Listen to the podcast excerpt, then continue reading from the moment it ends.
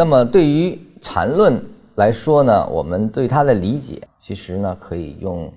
更像一个星空图。当你完全理解之后，包括它后面的背驰这些东西的理解，你都会用到的一个概念，就是中枢的一种能量。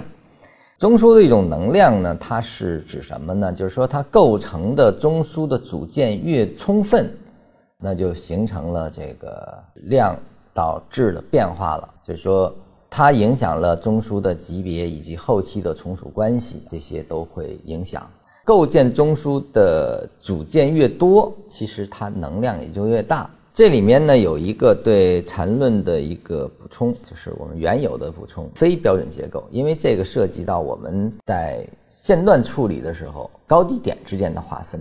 那么有了高低点之间的划分呢，就会产生一些非标准结构。那这种分标准结构，我是给了一个定义的，就是说当中枢的构建，它的这个组件啊，比如这是一个向下的运动，那它是由上下上。啊，来构筑组件的话，那它这两个上就是同级别同方向，它就可以构筑成这个走势中的一个中枢了。那么可以近似的理解，这就是一个线段中枢，因为这个在次级别走势运动过程中可能会更有意义。这个结构，因为线段还好啊，线段我们还可以这个进行拆分，让它凑成这个三段线段，但走势类型中可能很难凑了。所以说，我就给了这么一个定义，就是两个同级别、同方向的线段同向啊，那么它有重叠，就可以形成